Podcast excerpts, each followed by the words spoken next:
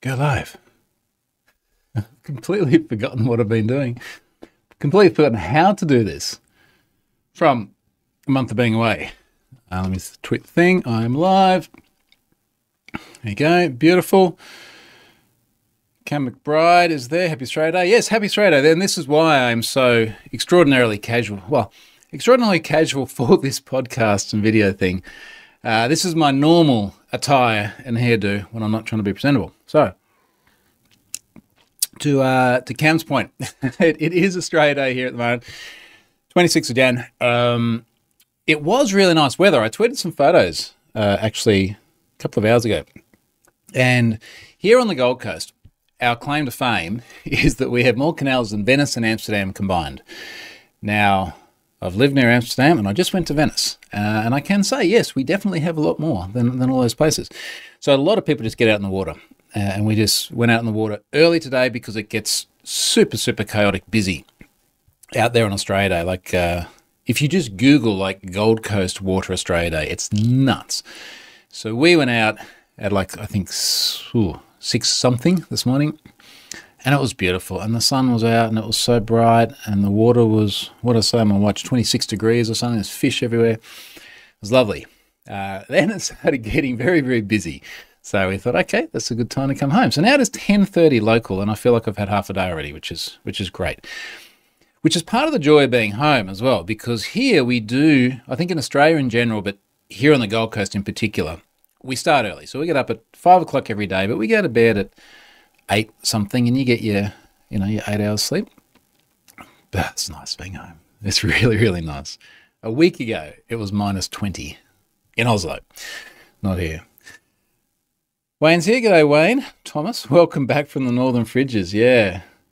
I've got some tan left. Some tan. A lot of it disappeared over the last four weeks, but um, we'll fix that very soon, which is good. I'll, uh, I think I'll respond to this person later.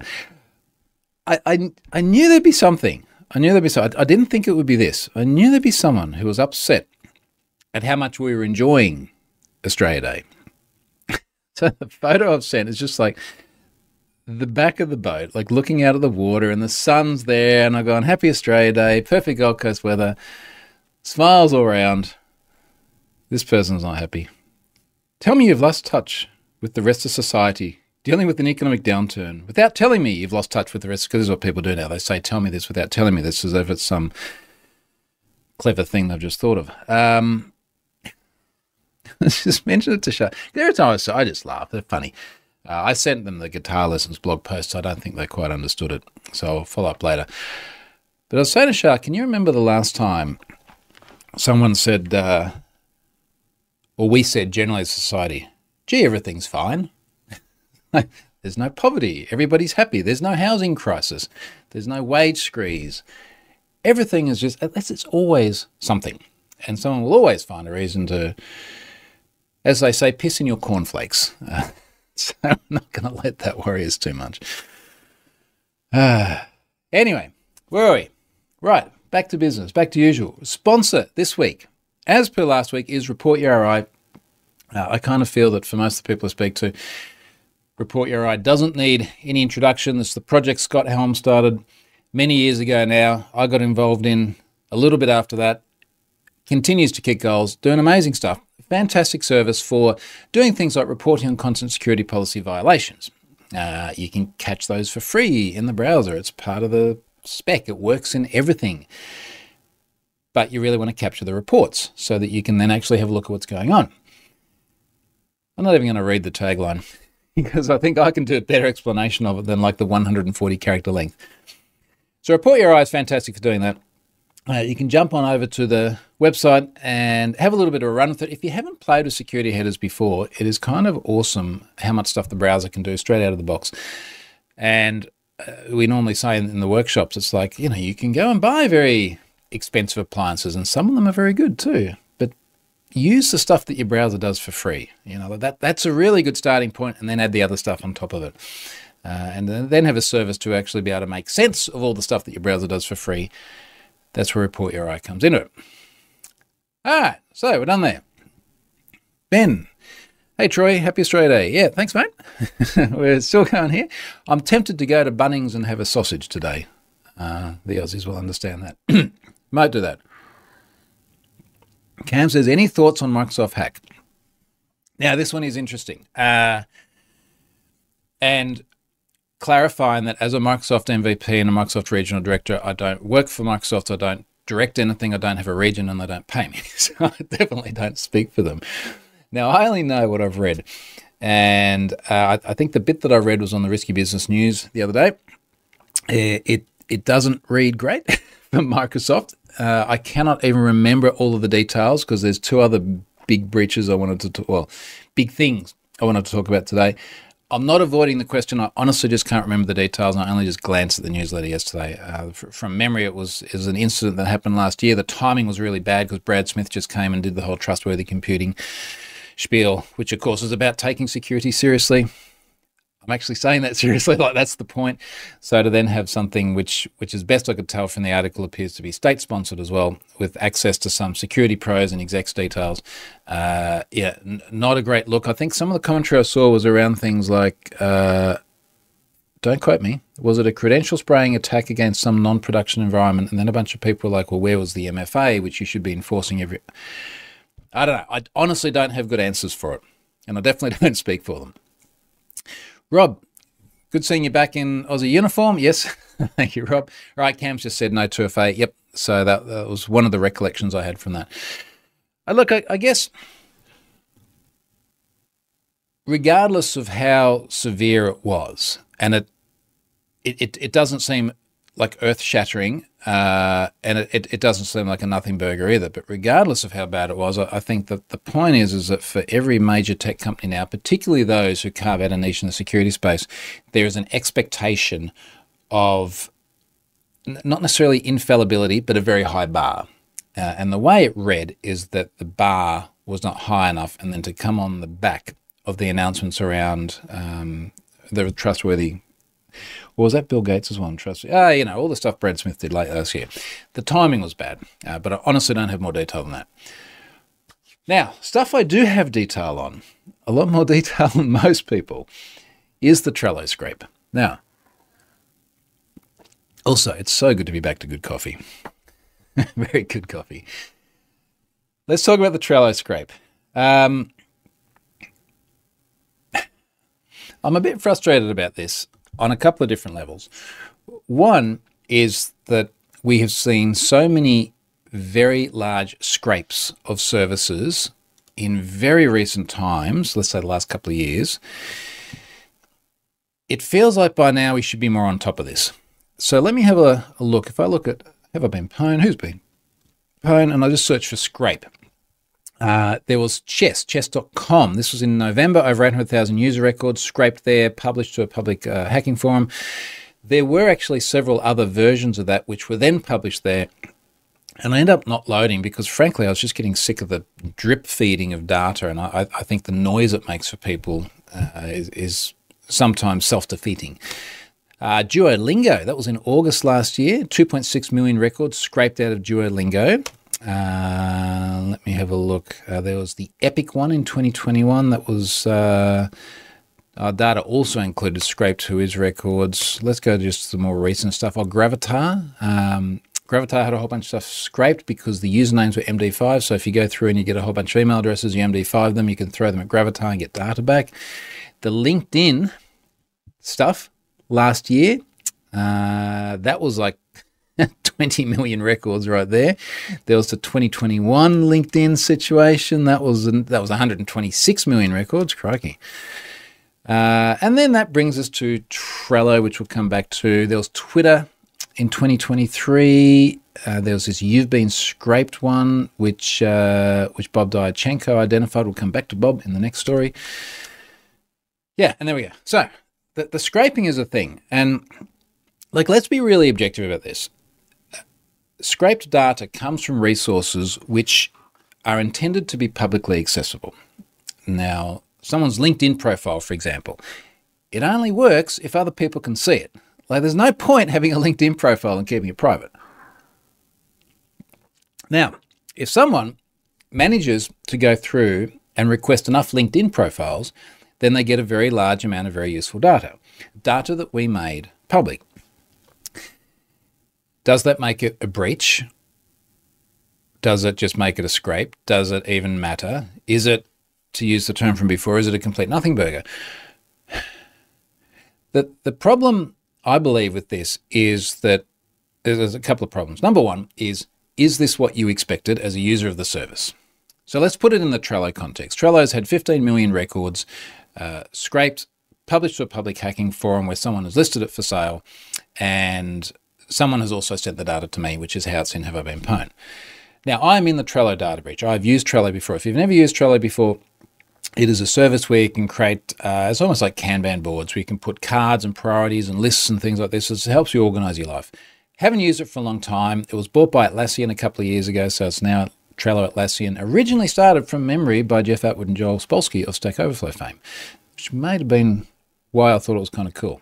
Anyway, I did not expect to see my data there.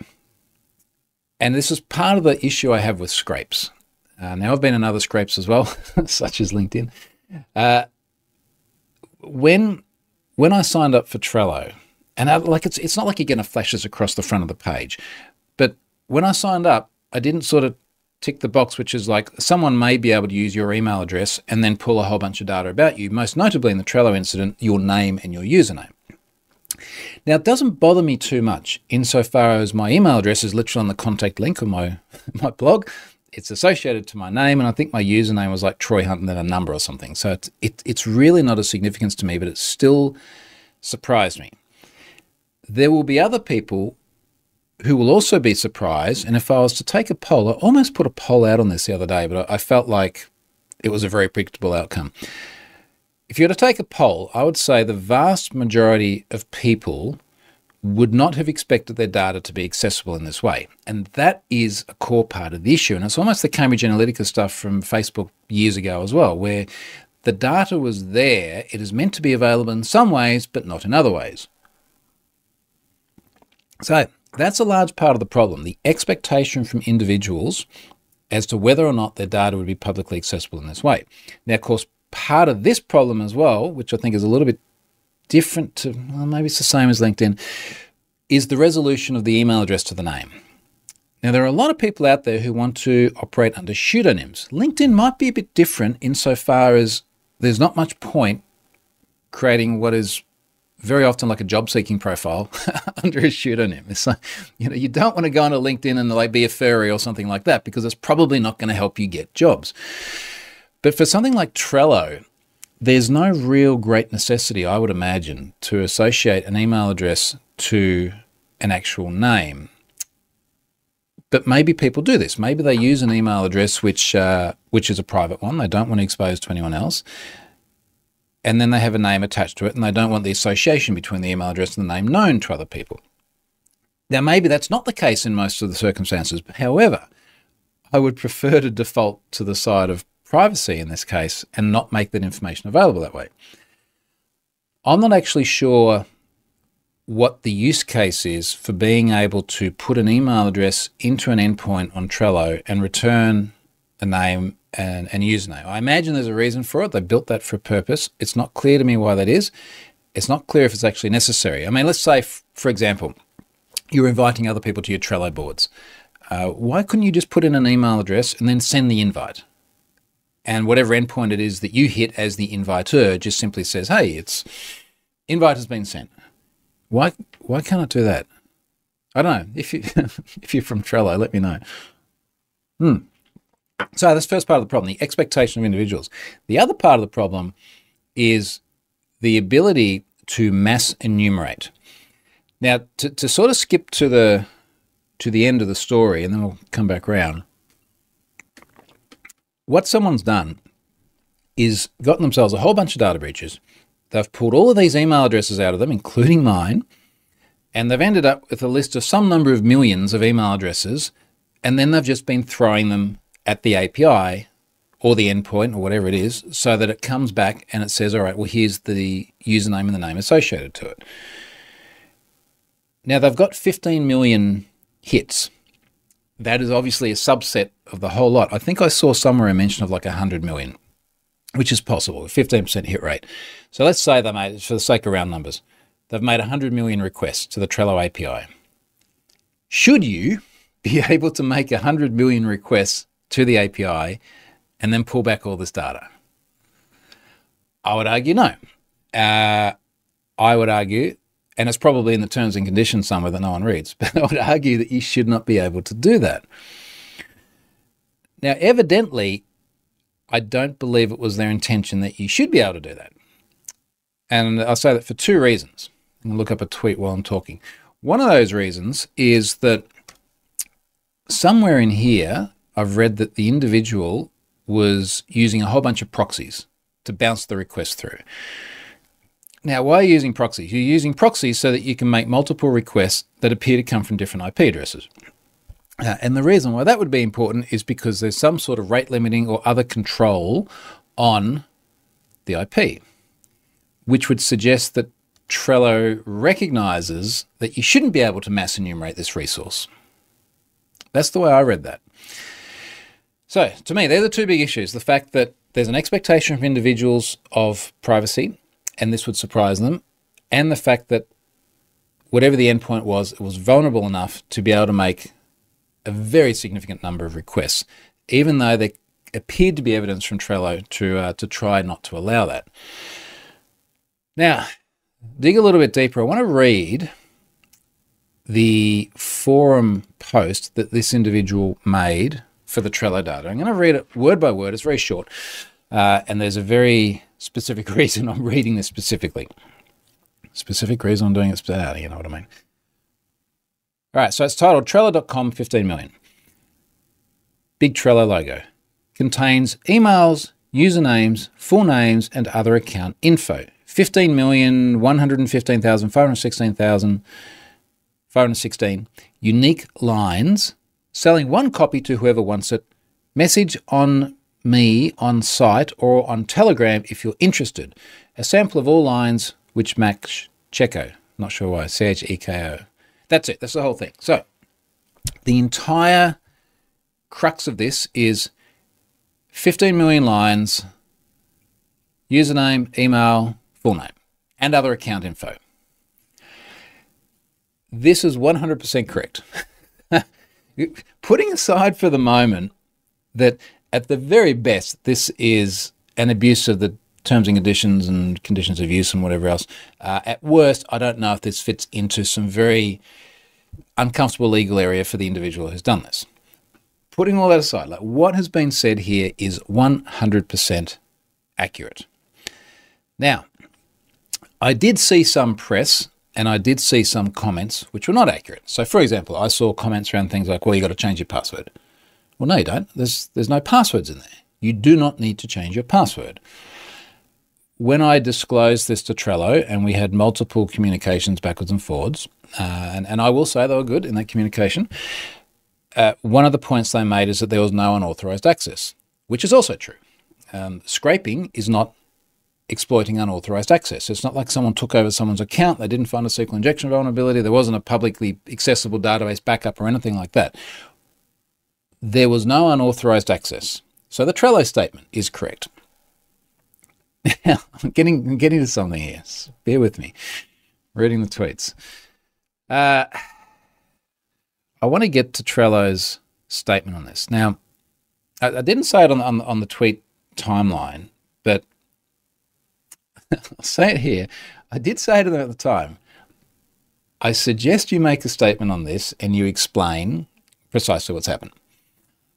Now, just leave that hanging there. Um, uh, and I did also let them know when it was going to go into Have I Been Pwned and when I was going to notify people. Uh, and from memory, the timeline around that was was about so it was Tuesday morning my time. It's Friday here at the moment. Tuesday morning my time when I Have I Been Pwned, it would have been it's more than a week ago now because it would have been the middle of last week. Uh, I gave them that timeline. I said, look, this I'm traveling back to Australia. I'm going to do it when I get home. Uh, yeah, I, I will include the comments about unauthorized access. Now, they didn't make a post in advance, but obviously after it's gone to Have I Been Pwned, they've seen tweets about it. I imagine that some people got in touch with them and said, "Why do you have my data?" or something to that effect, because people forget they sign up for things. After they've uh, they've made a post, and in fact, I, I think the the Trello account, not realizing what my involvement was, has replied to one of my tweets here, and they've said, "We are aware of claims made by a threat actor about Trello user profile data." We completed an exhaustive investigation and did not find evidence to support that this data was gathered by unauthorized access. More information is available here. I, I, there's two immediate issues that I, I, have with this, and then we'll read the bit that they've, they've posted. The two issues I have with the tweet is aware of claims made by a threat actor. Now, when you phrase it that way, aware of claims, it sounds as though there might be some dispute about the accuracy of the claims. There is no dispute. They know there's no dispute because they've seen the data. It is out there it is exactly what it as is described as. Uh, now, maybe statements would have been a better word, I don't know. But claims to me just carries that loaded question mark as to the authenticity of it. And the other bit I found here was, well, the other bit I don't like about this completed an exhaustive investigation, did not find evidence to support that this data was gathered by unauthorized access. Nobody ever said it was unauthorized access. The message that the person posted there in selling that data made no claims whatsoever about how it was accessed. There was never any, even an implication that it was obtained by unauthorized access or exposed credentials or anything like that. Now, they also didn't say, hey, I've gone and scraped a whole bunch of data off your system. But at no point did they say what it feels like Trello is implicitly pushing back on here. Now, then the post that they've made says setting the record straight about Trello user profile data. And, and again, the, the issue I have here is that it reads from the outset like statements have been made that are incorrect and we're going to correct it. Now, maybe they're referring to some of the press I saw, which is incorrect. Totally agree. But again, like on the surface, it just doesn't feel good. We're aware of claims made by a threat actor about Trello user profile data. We've already talked about claims. We completed an exhaustive investigation and did not, bold, find evidence to support that this data was gathered by an authorized access. Yeah, I know. We never said it was. That's not the point. A threat actor who was in possession of pre-existing list of email addresses used those email addresses to look up public Trello profiles. The email addresses and the public Trello user profile data were combined to create the final data set, which then feels like an admission of what it actually was. We want to reassure you that the threat actor only obtained Trello user profile that was already publicly available and combined this information with email addresses that the threat actor had obtained from another source. Agreed. You know, the, the thing that got me when I first saw this, I went Control F, scrape. Now, I, I, had no results when I did that before. I've got one result now, which is a comment. I haven't actually seen this comments here. Someone says, uh, Oh, yeah, they copied and pasted this statement from Have I Been Pwned. In January 2024, data was scraped from Trello and posted for sale on a popular hacking forum containing over 15 million email addresses, usernames. And, know, you know what I mean. Let's look at the comments here. Um, this person says the linked profile page does not work and redirects the homepage. I can't understand why it'd be disabled now. Uh, someone else, are you logged in? Oh, this is community leader. Someone else sends transparency update. Someone else, I received the notice that the Trello board was scraped and information will be sold. what measurement needs to be made? As I trusted it was safe and used Atlassian to further enhance the security, there are a lot of info that could hurt HERT, my, com- my company badly fleet. Fair question, no answer yet. And someone else has put something here in a language I don't know. So yeah, um, I just I felt there's a lot missing here. It's very, very short. It goes on to say there is no action you need to take related to your Trello account. Now, what I would have liked to have seen here is how do I stop my Trello account from being accessed by email address? Let me rephrase it just for the sake of complete complete accuracy. How do I stop my username and my name being resolved by someone else who has the email address? Uh, so when it says there's no action you need to take, I'd like to know the answer to that. Please review your Trello privacy setting to ensure anything in a public field is something you don't mind being public. Okay, well, that's just, yeah, just part way there. Well, I, well, that begs the question because I'm in the Trello data breach. We've got a link here to trello.com forward slash u page not found. okay, let's let's log in. So it's been a while since I've been in this one. Now, do I log in with a Trello email address or an Atlassian email address? Which one do I use? Let's try this. Continue. Ah, back to a login page. Okay, log in. Uh, two-step verification. Yep, that's done. That's fine. Uh, ah, about. Ah, see, this is interesting. It's immediately taken me to the profile page. Um, username, Troy Hunt, always public. But see, what, what I don't think is... We're debugging this into production right now, like in the live stream production. Let's go to this again, trello.com forward slash u, now that I'm logged in. Right. So what I see here is username, and it says always public visible to anyone on the internet, including those that find you through search engines like Google. Edit your username to reflect how you'd like people to see you. Okay, but you can't change it. It's just always public. Bio, which is empty, always public. Can't change it. What about settings? Uh, language, uh, email notifications, low distant notifications. What I cannot find here, and is the shortcoming of their disclosure is how do I not be in the next time someone scrapes all this? Now, we'll, we'll come back to whether or not that endpoint is still at risk, but there's nothing in here about how do I not be in the next Trello scrape. Because then what happens is it goes on, and I would say, arguably, about probably more than a third of this blog post is about, or blog post disclosure, whatever, is this. Moreover, here are some general best practices to keep your account secure. Enable two-factor authentication. Yeah, okay, but that's nothing to do with this issue. Use a strong, unique password. Again, different. You can also use a password manager, such as LastPass or Bitwarden, to generate and manage your account's passwords. Yeah, okay. I don't have a problem with that, but it is tangential. And maybe that's the right thing to put in there when you're having a discussion about security, but they've missed the whole bit about how not to have the problem that we already find ourselves in. And this is this is what I just find profoundly frustrating because it's it would be interesting to see if anyone gets upset enough about this to make their life hard. Uh, and what I mean by that is we've seen so many incidents before were even very minor breaches, Anyway, I, I do still think a scrape fits in the definition of breach. We'll come back to my definition in a moment. So many really minor incidents of breaches, and suddenly there's like class actions or something. So I do wonder. I do wonder. Let me read the comments, and I want to finish up on this. Cam says, uh, Atlassian just said something similar for Trello too. You know, when I was searching for Trello breach to try and figure out already if this was in the news, I did find something uh, that I think was about two years old that was related to that uh, around scraping. Trevor says, uh, "What's the worst that could come out of this? Phishing, maybe." Well, you know, it's it's always interesting to play that game, right? Like, how messed up could things get? Uh, I'll give you three possible scenarios. So, one thing that could be the worst for someone is that someone's IRL name gets attached to an email address that they had wanted to keep the association private. Again, doesn't matter for me, but it may matter to other people. Uh, so Obviously, depending on the circumstances, the impact on that could vary wildly, but that is a concern. And, and based on what I just looked at, there doesn't seem to be any way to turn that off either.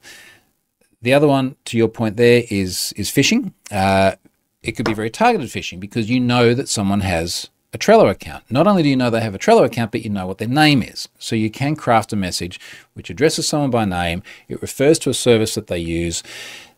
That's a risk. Uh, and the third thing is just good old fashioned spam. Uh, it could very much be spam about using other services, or hey, I see you're interested in managing boards online. you know, have you thought about using this other thing? Um, probably the least impactful thing that, but you know that that is again the concern. Stefan's here. Good evening. Welcome back to Australia. Interesting to see more and more providers start to look at mandatory MFA, which again doesn't solve this problem because it's scraped data that was intentionally public. Now, in my blog post about when is a scrape a breach, uh, I proposed that this is a reasonable definition. I said, a data breach occurs when information is obtained by an unauthorized party in a fashion in which it is not intended to be made available. Now, we might find that Trello said, look, it wasn't unauthorized, but I would argue that a fashion in which it was not intended to be made available holds true. And I believe that they believe that too. And here's why. So, this is my tweet thread down here somewhere. Um, because they made some comments. Where is it? On one of the news articles, on the Bleeping Computer article. Right. So, Bleeping Computer normally does really good write ups here. This is from Lawrence Abrams. Uh, abusing exposed API in a conversation with Emo. So, Emo is a person who posted this on the, uh, the public forum. Bleeping Computer, Computer quickly learned that the publicly exposed API was used to associate email addresses with public Trello profiles. Trello offers a REST API that allows developers, so on and so forth. I'll get to the interesting bit soon. Um, Bleeping Computer contacted Trello. And this is, this is I, th- I think I made this point to them as well, but when there is an incident like this, when there's 15 million people in there, uh, and that knowledge becomes public, whether it be by Have I Been Pwned or other services, there are going to be lots of questions from individuals and journalists as well.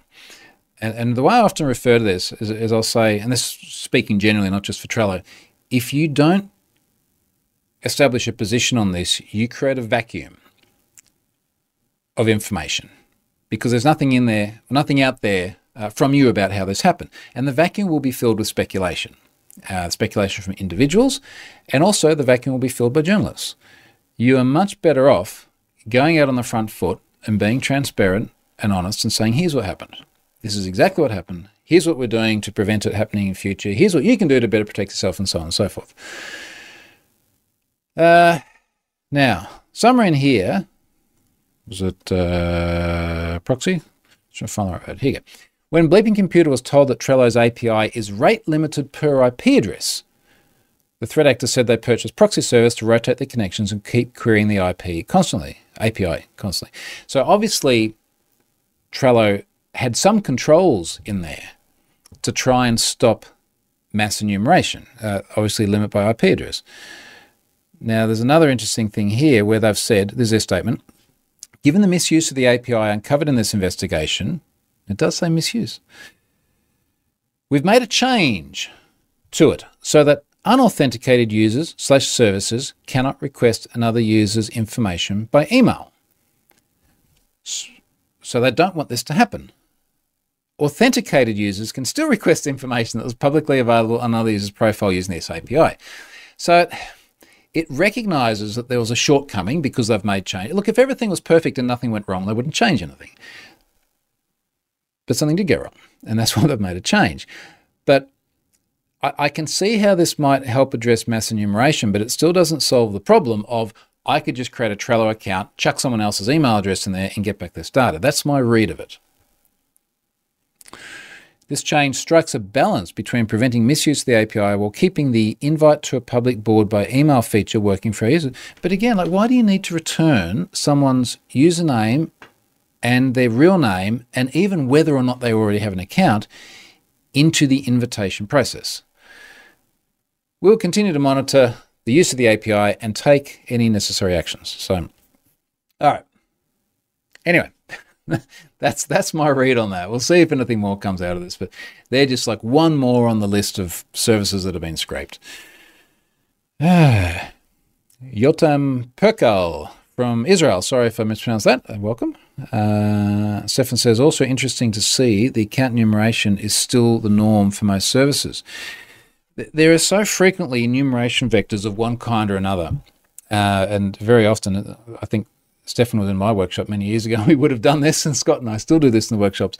But um, you very often find enumeration vectors in three different places on, on a service. Uh, one is on password reset, where the service will come back and say either, hey, we've sent you an email, or the account doesn't exist, so we can't. So that's one place. Uh, the other place is on, on login. There are a lot of services these days where you put in the email address first, and then it's like either register and create a new account, or now put in your password, which of course is implicit disclosure of whether the account exists or not. And even if you get both of those right, the one that I almost always get a hit on is registration. So you just try and register for a new account, put in the email address, and it will come back and go, either, yeah, fine, like complete the registration process, or you can't because you're already registered. So I agree Stefan. Like it, it seems to be the norm. But I'd also argue there's a little bit of a difference between enumeration, uh, you know, like a yes no to whether or not the account exists, and yes no, and here is other associated data of the account, such as the name and the username. Ken's here, get Ken. Adam, why do you think a lot of noise was made about the Medibank hacker? He's Russian, so unless he leaves Russia, he'll never face an issue. Okay, good transition. Let's move off Trello. It wasn't on my list, but let's talk about that because it was a big news story here in Australia this week. Uh, let me just find a good headline to read here. Medibank hacker named. So, backstory, well, we're looking at this. In 2022, we had two really major security incidents here uh, in Australia. Uh, one of them was Optus. So Optus had a data breach, which uh, which also looks like it was enumeration. It's a gift that keeps on giving, isn't it? In in Optus's case, it, it the, the theory is, and we've never seen a public naming the individual, but the theory is it was either a child or a very young adult found an endpoint they could chuck a phone number into, uh, add one to the phone number because you can keep doing that with phone numbers, and you get another phone or you get another set of data, and it just returned a whole bunch of info. They put it on on the same hacking forum. I think it was actually the predecessor to the same hacking forum that the Trello stuff was on. Uh, asked for a million dollars, then quickly recanted and. Uh, my theory is got sent to their room to think about what they've done because it was just all the hallmarks of of a child. Uh, and he said I was in Canberra at, the time. No, I was in Canberra just I was in Canberra when Medibank happened. And speaking to people there who, who should know, I, I think that seems like a reasonable summary. Now, Medibank is Australia's largest private health insurer. Very shortly after Optus, Optus was September 2022. I remember that really clearly because Charlotte and I were on our honeymoon in Bali and I was doing all this media. Uh, Medibank was November from memory, 2022. It was ransomware. It got blamed on the Russians very quickly because A, that's usually right, and B, that's just what happens a lot of the time now. Um, but it was typical ransomware stuff where demands were made, negotiations had with the organization. Organization said we can't pay, and they started leaking data. And it was it was impactful because it was I think from memory about 11 million Australians. Now we got about 26 million Aussies, I think. So that's a very very significant portion of the population. Also significant because in order to maximize impact, they started by leaking the list of who'd had an abortion. Uh, and then they listed people who were having psychiatric treatment or you know, drug or alcohol dependency treatment. Just the, the most sensitive personal private information. So, absolutely horrendous sort of behaviour. Australian Federal Police came out and said, look, we've. Uh, uh, we've identified that this is uh, sourced from Russia. We, you know, we're now well, just over a year on, and just this week, we've had uh, our government come out and say um, they have identified the individual. Now, the individual in this case uh, is Alexander Ermakov. And they've named him as the person responsible. They've got pictures of the guy here.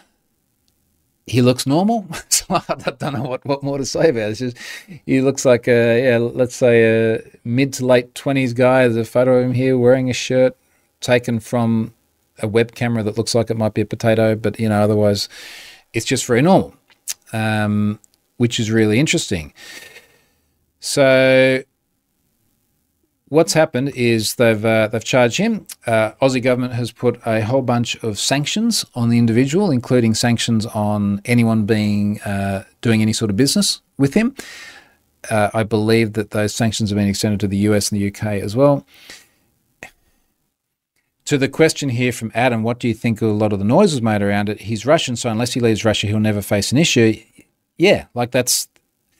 I I, I agree with you, and it's not like our prime minister can get on the phone with Vlad and go, "Look, hey mate, there's this guy who's done a whole bunch of damage. Can you send him over to Australia, and you know we'll we'll chuck him in jail or something like that." Like obviously. That wasn't the case before the current situation with Russia. It wasn't the case yeah, 10 years ago. We, we haven't had any sort of bilateral extradition treaties. So that's not going to happen.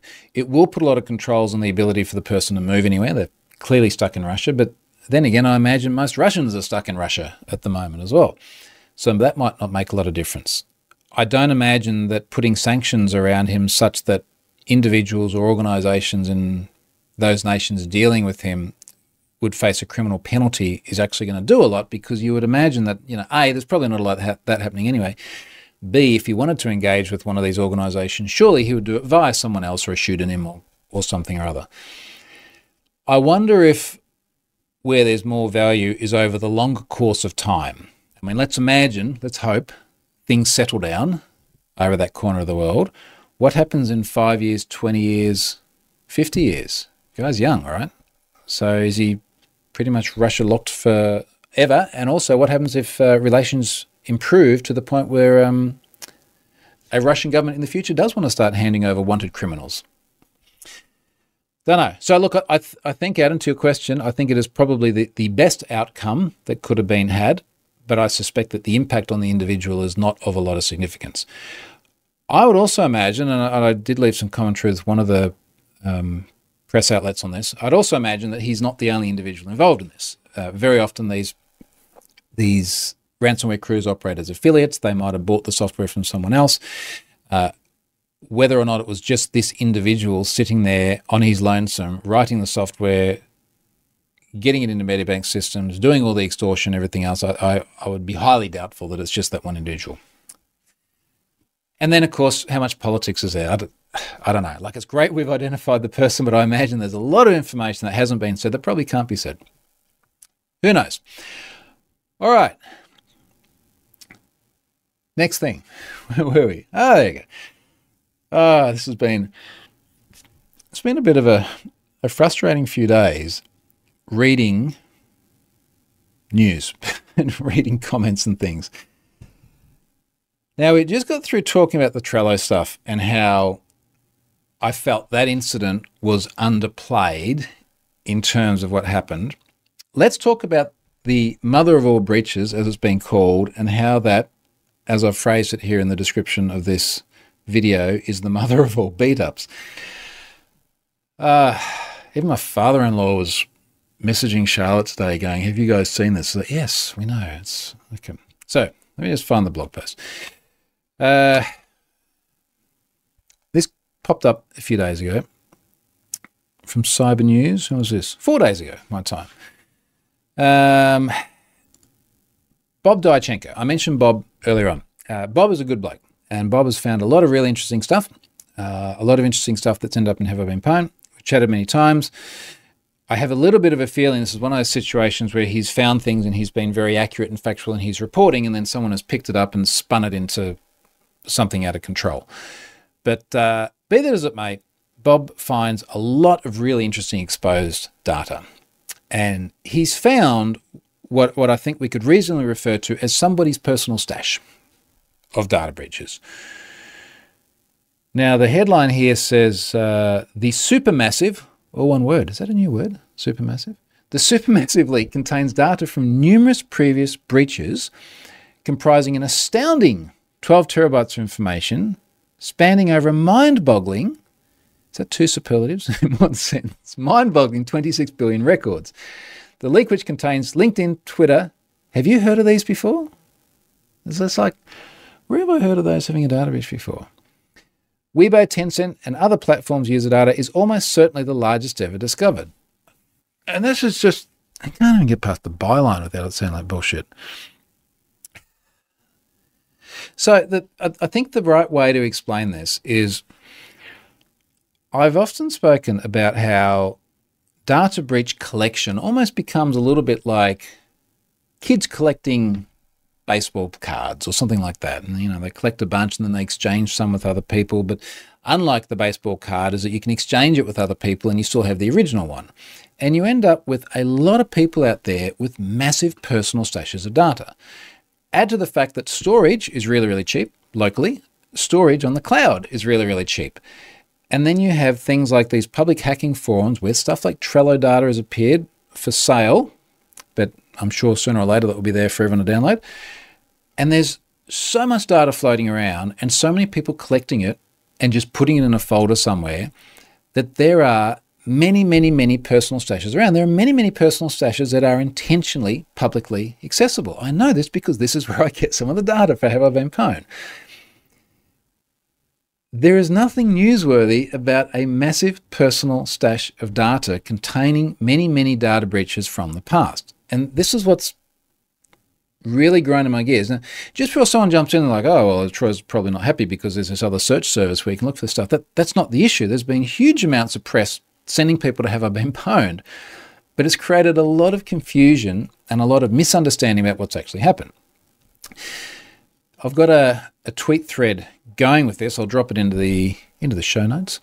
Uh, and the last tweet here, 21 hours ago, I said this reporting is just getting stupid.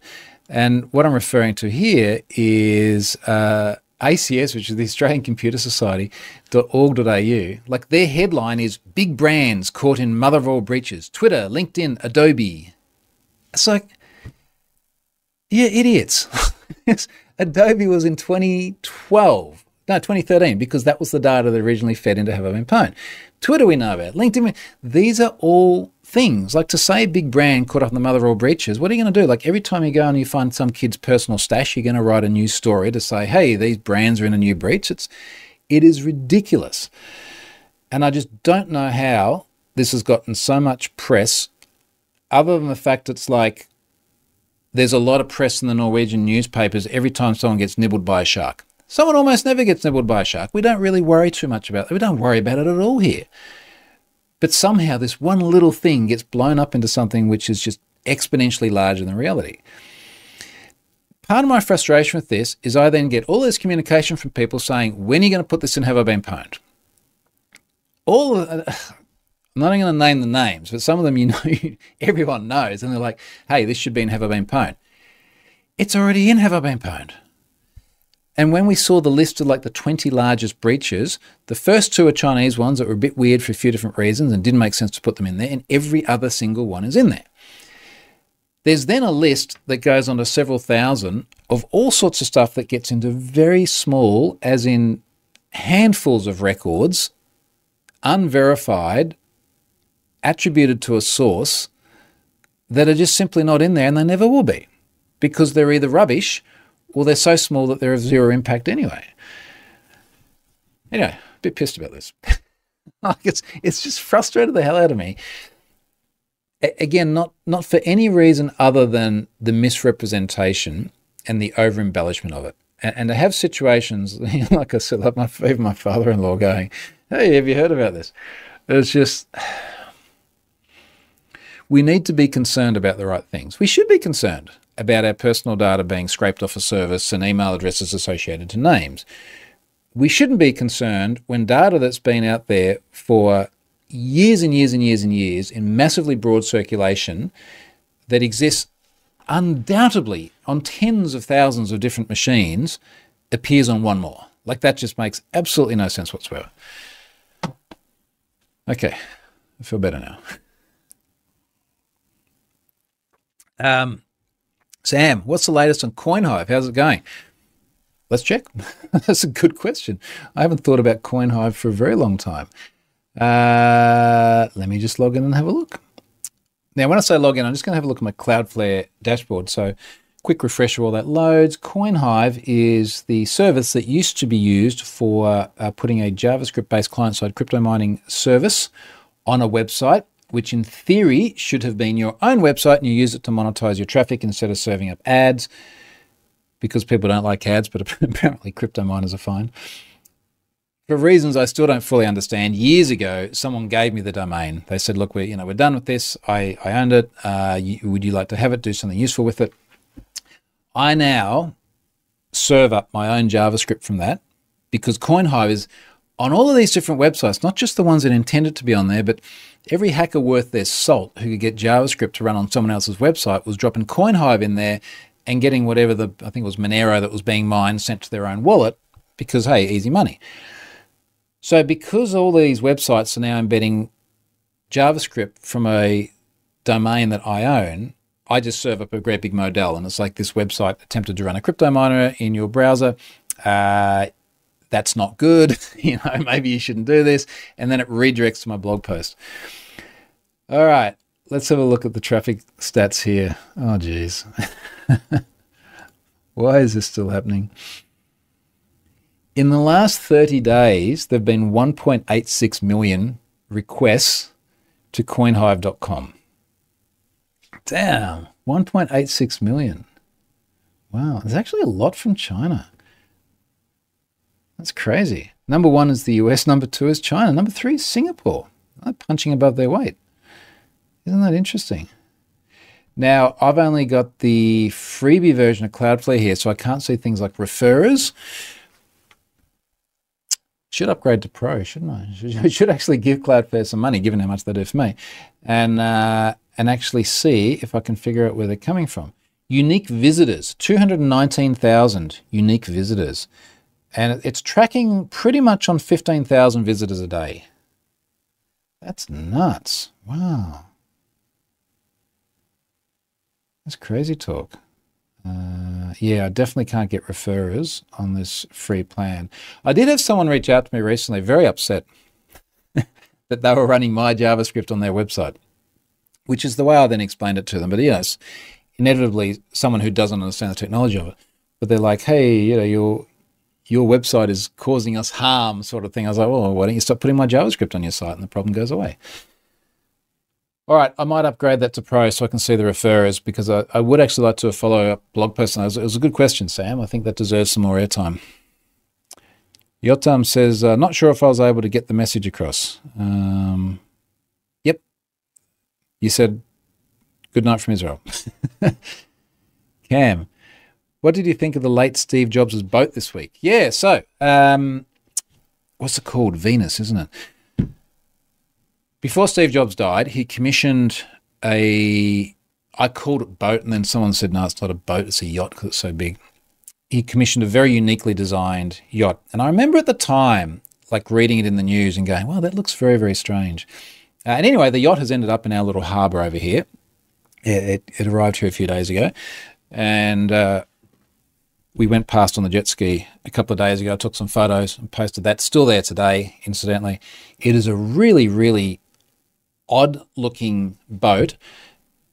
But it's a little like, you know, sometimes you, you see a photo of a car or something and it, it, it looks like shit. and then you see it in person and you're like, wow, actually, that's, that's not so bad. It's like that. In person, it's actually really interesting. It's, uh, it's just such a unique design. I'd love to have a ride. it looked really, really cool. So yeah, look at it looks it looks impressive. Uh, I, I, think it's now his wasn't it his ex-wife? I don't know. He got left to someone. I think it's still in the family. Um, it would be nice to have a boat like that. I imagine it's very, very expensive to run. But yeah, no, it looked cool. Looked very, very cool. Sam says, how's the home automation going? Yeah, uh, so I came home to a few different little bits and pieces that weren't working because of a few batteries that were flat and things like that. I'm about to roll over from having all of the Shellys in the house. So I've got, I think, 70 Shellys or something I was originally using them via MQTT uh, message queues because they seem to be a bit more reliable. Uh, Home Assistant came along with a native Shelly integration, and then I ended up using that as well. So effectively, every Shelly in the house had both MQTT and uh, a direct like HTTP connection from the native integration. I'm now going to go through and get rid of all the MQTT. And I just started doing that the other day. And the main reason is I don't need the same device listed there twice. That doesn't make a lot of sense. Uh, and also, I'm just finding it really, really reliable communicating via the uh, Shelly integration within Home Assistant. So I'd rather turn off MQTT, remove all the settings from each one of the Shellys, which I can just script easily enough. So they'll stop doing sort of mass communications via that protocol and they'll just sit there and be HTTP addressable.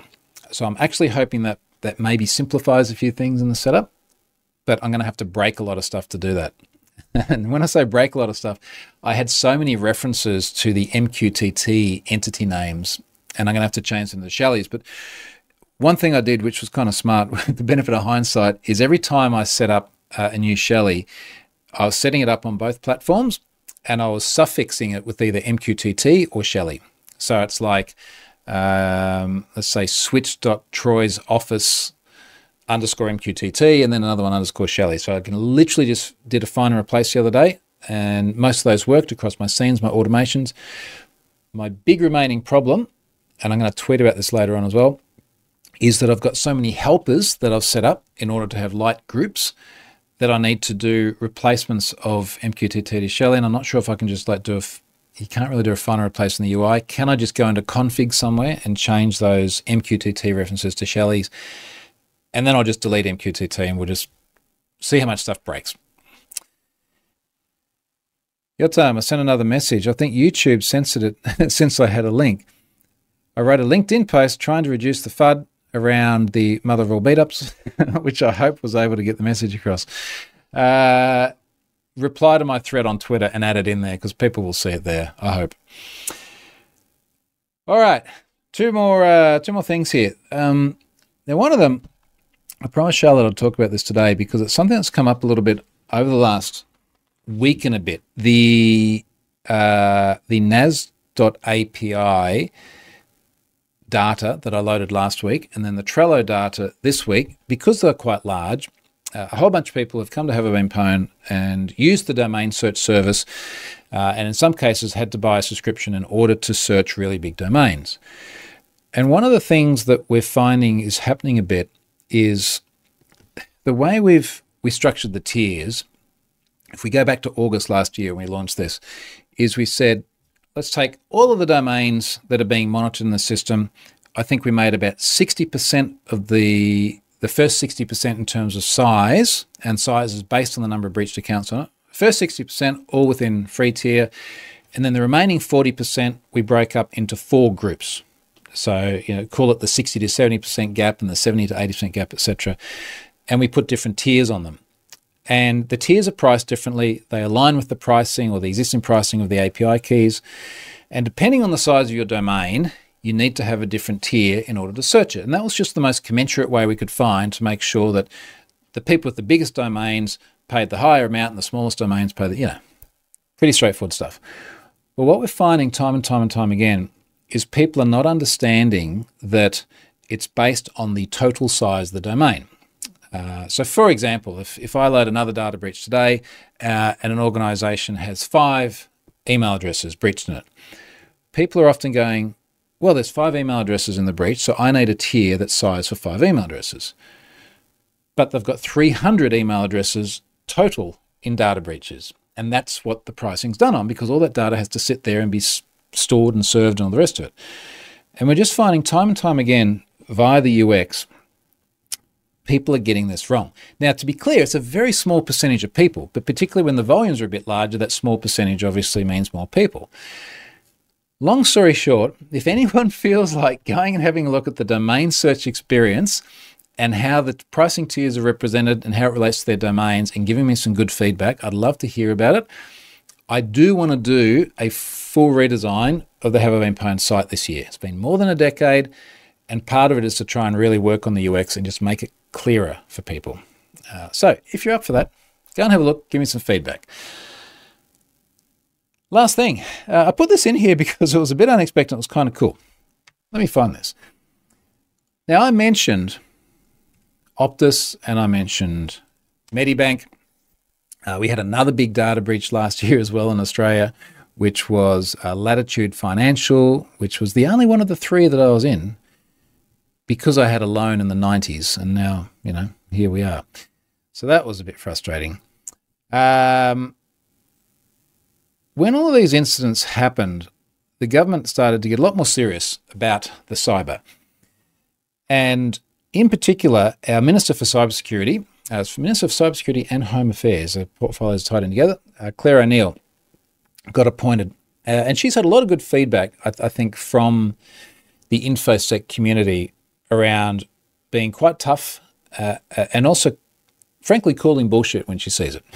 Optus was a great example. I remember the Optus CEO. She said, "Oh, it was very sophisticated." You know, I think the implication was maybe it was the Russians or something. Uh, and Clare came out and went, "No, this was a simple attack." like she was just very, very direct about it. So I think she's appealing to a lot of people. Uh, a lot of talking tough, uh, a lot of funding being devoted, and a lot of resources being devoted to cybersecurity there's this goal of making, I, I think the, the, the, claim was something to the effect of making Australia the most cybersecurity company, or uh, country rather, by 2030. Not sure how you measure it or achieve it, but the inclination or, the indication rather is to give the cyber a lot more focus. Uh, so we're seeing her a lot in the news lately. Of course, it's not just Australia that's suffering at the moment. Sometimes journos say it's like, why is Australia under attack at the moment? Well, we're on the internet, you know, just like every other country. I bet you, no matter where you are in the world, no one out there is going to go, well, we don't have any problems with the cyber in our country. It's everywhere. So anyway, she's getting a lot of good feedback. Uh, she gave Have I Been Pwned a really good shout out. Uh, when was this? Two days ago. She says, uh, Do you know if your password has been compromised? Go to the website and find out. If it has, change your website, uh, change your password, and then she's got haveibeenpwned.com under that. And it went into LinkedIn as well. Uh, and I haven't met Clare yet. We have a lot of mutual connections, and I'd really like to meet Clare one day, actually, because I think she's doing a great job. But that was very unexpected. And I think what I've said over the years of running this, we're like we're a decade and a little bit, particularly in the earlier days, like run, running a service that exists due to a whole bunch of criminal activity and then the proceeds of that criminal activity being used to seed the service felt very grey. now, everyone knows my intentions. Like the intentions were, were, were honourable. Uh, we've done really, really good stuff for this service, but it's in that grey area. And what I've found over time is that it's it's almost kind of just legitimized more and more and more. Uh, and in fact, at one point in time, I wrote a blog post called "The Legitimization of Have I Been Pwned." Actually, how long ago was that? Must have been legitimization of Have I Been Pwned. Uh, yeah, here you go, 2018, six years ago. So as it started getting, particularly recommendations from like law enforcement agencies and things like this, uh, I think my my comfort level, for want of a better term, really improved. And of course, since that time, there's been a lot more coordination with law enforcement agencies, the relationship with the FBI, feeding in Genesis market uh, data, feeding in passwords, the, the, the Pwn passwords pipeline, uh, and uh, a recommendation from the likes of our cybersecurity minister uh, are just nice. Maybe that's the way to put it. It's nice to be able to feel like this is this is doing something good and it's being recognized by people in positions of authority. Um, so I, don't really think there's anything more to it than that. It's not like I've seen a massive uptick of Australian traffic and now we're going to shoot for the moon. Uh, I noticed someone, someone two days ago when it came out said, "Well, that's it. Like Troy's going to be in for a new jet ski now." Um, no, coincidentally, we had picked up a new jet ski the day before, but it had nothing to do with this. Uh, it's it's just it's just a good feeling to to get recognition like that. So so thank you, Clare. Uh, Cam, do you have any thoughts on the news today about Apple complying with being required to open their iOS in the EU, e.g., sideloading browser engine, etc., from a cybersecurity perspective? Now, I only just read this whilst I was literally sitting out there on the back of the boat in Australia Day, just flicking through my messages, enjoying the sunshine. So my understanding is that EU regulations are saying Apple cannot have the monopoly on an app store. They've got to be able to have uh, apps loaded from other locations. I, yeah, it, it kind of it kind of feels like many of the things we're worried about with Android, particularly early on. If you can take apps from untrusted sources, there's a whole other discussion about how we define trust that does obviously open up a whole bunch of issues. C- clearly, Apple's not real keen on that because it they like having a monopoly. Um, I kind of get the EU position just based on the very small amount I've read, insofar as governments and consumers generally don't like monopolies. Monopolies are generally not very good for, for competition, uh, for improving the ecosystem, everything else. But iOS has been such a robust, secure operating system for so many years, in, in part because that has been the one channel where everything gets loaded. Side loading has been non trivial. It's, it's, still been possible. You, you could have, uh, what is it, TestFlight and things like that to side load things from other places, but that's not something that faces your mainstream consumer. If we now have hundreds of millions of Europeans being able to like load stuff in from all sorts of other places, I don't know. We'll see. So yeah, Cam, that's about all I know at the moment, mate. That's just the, the bit I've read. I'd I'm hoping to listen to this on Risky Business next week or something and actually hear some more informed opinions.